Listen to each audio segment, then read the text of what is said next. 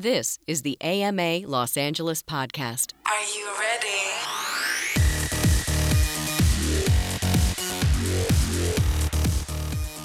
Welcome to the AMA Los Angeles podcast. I'm Joel Metzger.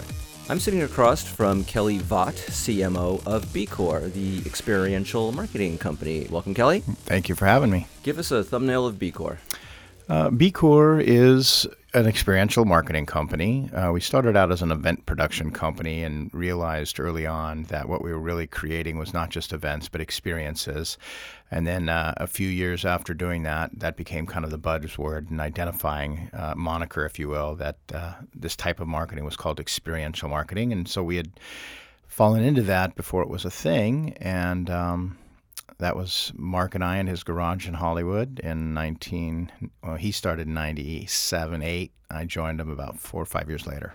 On this show, in preparation, I always ask the guests, What are you passionate about? And you said culture, company culture. Why is company culture so important to BCore? Well, it's important because culture is important, first of all, first and foremost. Um, just as a species and a society, you know, we uh, work at belonging and contributing and creating a village or a community or society that um, benefits ourselves and one another, and from that takes various uh, shapes and sizes. So the company why I came to BCore, as a side note, was I was unfulfilled in my previous career, and I really wanted to do something that was more rewarding and more meaningful. And uh, my wife encouraged me to throw something out to the universe in a generic way. I did so and met Mark. And when he was just in his garage, I saw this opportunity to build something from the ground up. And I wanted to start with culture because whatever you do is going to have meaning, you're going to have commitment, it's going to have value. Um, because you're invested in it, because it is part of who you are. That's what culture means. Culture isn't game night or you know pinball machines and a candy dispenser. Uh, culture is about your values, and so I saw this as an opportunity to create an environment, uh, more so than even creating a business. That's really what I went in with, and as a result, we, you know, hired people that shared our value, had the same ethos, and that that went from as simple as, "Hey, we're involved in action sports, and you are involved in action sports, so we're going to have this core authenticity about us," which I think would be valuable and critical to what we were doing at that time, which was a lot of, you know, action sports events, uh, and also this ethic of, you know, caring, doing whatever it takes to make sure that you got the job done and done the right way, um, that the client was overly satisfied, that your person you're sitting next to, your coworker, had what they needed and you knew they had their back. All these things together was the kind of place I would want to work at. And um, I guess I rambled on a little bit about yeah. there, but that's that's kind of where uh, it started. And so our whole growth was rooted in that outward rather than outward inward. So, what would be some companies who do this very well? Well, I would submit uh, as an example, uh, outside of ourselves, of course. Uh, you know, our, our first client was Red Bull Energy Drink.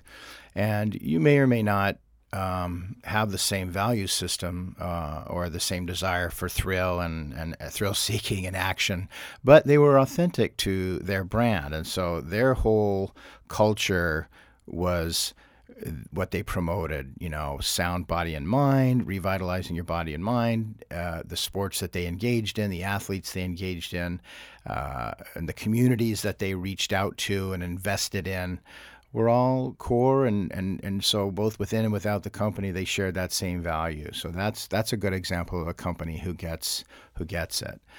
Um, you know the freedom and the autonomy to understand the goal uh, uh, uh once that goal is understood to go out and execute um, produces great results and and I think you know their growth not only as a marketer and just a drink marketer, but even as a media company or a, a brand in general, I think uh, bears that out.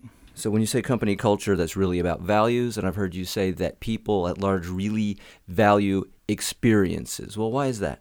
Well, experiences make us feel, first of all. Um, knowledge or information can come in and go out. It can be forgotten. It can be misremembered. But an experience uh, resonates with us and it touches us through our all of our senses and then lands in our core, whether that's our mind or our heart or our stomach, which you know, different cultures will tell you that's the center rather than the brain. So they resonate with us, they make us feel, and so we're now involved, and it's embedded in us uh, so that it it, it, it, it stays with us longer. And it's more meaningful because of that, because it's a, we have absorbed it at all these different levels. It becomes more meaningful. Now, if that experience is a traumatic or frightening one, countless therapists and perhaps friends will let you know that stays with you as well. But equally, a pleasant experience, that first kiss, um, you know, uh, catching that first wave, wh- whatever those experiences are, your bands, music, uh, those stay with us as well. And so, that's a, a, a, general fact that, that across all cultures and societies is true. And so, you know, in marketing, I, I find it to be equally as true and, and equally as valuable. I've read that uh, when someone experiences something with multiple senses, more than one sense, it tends to get sort of written in the brain a little deeper. Do you ever uh, have that in mind when you create some of these experiences that you're you're consciously trying to engage uh, all five senses or more than one sense? Yeah, I mean, uh, yes, we have done that. No, I don't necessarily intend to think about all five senses or six if we really want to get deep here. Um, but I would say this um, let's back it down to the idea of experience and, and, and connectivity. That's what we really think about is we're, we're, we're engaging people um, they're not, I don't look at them as a demographic, right? Or uh, you fit into this silo because you're Hispanic and you this, this age, and you because you're that gender, and you because you're that income. Though, you know, those are all interesting bits of information that uh, we, we sometimes distill actions and intentions out of. But, but at the core, we want to engage people in meaningful uh, interaction, conversation. So I approach everyone as that.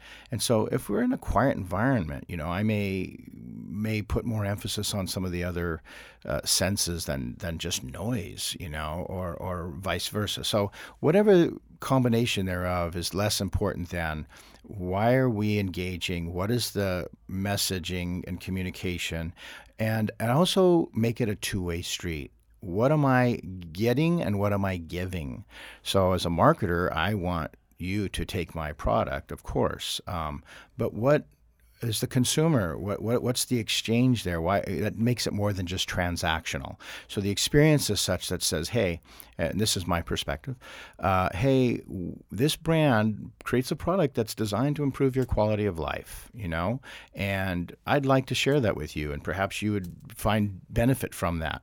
And so there's the exchange right there. You're going to purchase this product. This product is there in turn going to improve your quality of life. That's the big picture on the ground at an event or an, an, experience specifically, it might be I'm going to elevate your experience at this con- concert or at this race or at this shopping center. Uh, in exchange for you sharing your valuable time with me, you're going to get something immediate that's going to help you. And hopefully, if you purchase my product or service, you'll have the longer term benefit um, and improvement in your quality of life. And even beyond that, through our interactions on social media or whatever we agree that we're going to communicate with one another, that conversation can continue. And hopefully, it's a genuine I- interchange. So, speaking of social media, how important is it to have some kind of capture mechanism or some sort of digital tool to uh, help people who go to these experiences post selfies and, and help promote it that way? Is that sort of front and center with the client, or are you more focused on the experience itself? So, you know, the, that question is for the brand. How important is it to you, right? Uh, a, a, a, mechanism in which to share or amplify the experience uh, on the ground beyond that moment in time has a tremendous value, of course. Um, that's power of advertising in general, right, is to amplify and get as many people to be aware of it. But in this environment, because we're relying on an experience and an authentic interaction, and I'm not using a character or a celebrity or a structured, created uh, storytelling to tell the story. It's real. It's come on out here, try this shoe on, drive this car, taste this beverage, whatever it is. That's really happening in real time. And so we rely on those individuals to become our ambassadors, our evangelists when they leave that moment. Say, "Oh my God, I was down at the U.S. Open of surfing, and I got to uh, try a Corona beer, and it was amazing," or whatever it is. Uh, that's that. Now, because people communicate through social media platforms, they in turn are going to use those platforms to tell their stories. Um, it makes it common sense to be able to give them an opportunity to do so effortlessly, seamlessly, or perhaps even give them something uh, to share above and beyond just the moment of trying the product itself. And I did it in this fashion or in this environment, or so and so was there as well, and they gave me extra tickets, a better seat, those other little add-ons that improve the quality of life. Uh, and, and, you have a mechanism that says here's a here's a photo booth or a simple hashtag so that that story can be told uh, that's that's super valuable in, in helping them tell their stories, which we really want them to tell their authentic stories, as opposed to hiring someone to use their followers to promote that message. So, uh, I would say yes, most people ask for it. Most consumers are utilizing the platform uh, and have an expectation. So, therefore, we we implement it. But again, you know, I I encourage brands to recognize it for what it is. The tool is not the magic. The magic is the moment, and the tool is just the means to share that moment. So whether it's AR or VR or Snapchat filters or any of those things, let's not get caught up on the tool. Anybody can hold a camera. Not anybody is Steven Spielberg. well, we've established the the power of experiential. What about a smaller company with a smaller budget? Like, what, what's a what's a way for them to get started in experiential? Well, view it for what it is. Identify what experiential means to you. Um, and uh, for me, as I said, it means creating an experience. That experience can be in real time, a physical experience. It can be a, a digital experience, an engagement or interaction. So start with that. Number two, identify who your audience is and how your product is designed to improve their quality of life. Number three, identify a place in which those individuals are going to be gathered more than just one or two.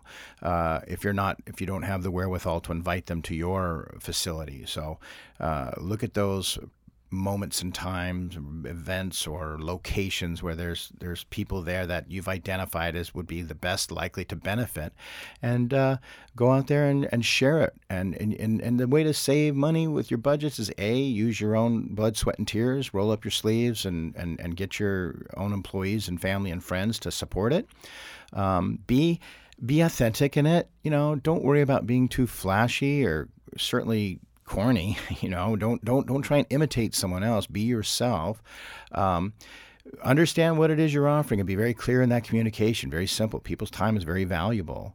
Um, and then you can always engage someone like BCore or another agency to to discuss ideation and, and philosophies without necessarily having to engage them to produce and activate your event. You know, ultimately that's what we do well as big part of what we do, but we're happy to uh, help people understand what they could do on their own as well. And at such time as they they don't have the bandwidth to continue to do it on the, their own, perhaps they'll appreciate our assistance and come back. This has all been really great information. Kelly Vaught, CMO of BCore, thanks for coming on the AMA Los Angeles podcast. Thank you, Joel. You've been listening to the AMA Los Angeles podcast. For more information on the American Marketing Association's Los Angeles chapter and to find out about upcoming events, follow us on Facebook, LinkedIn, and Twitter.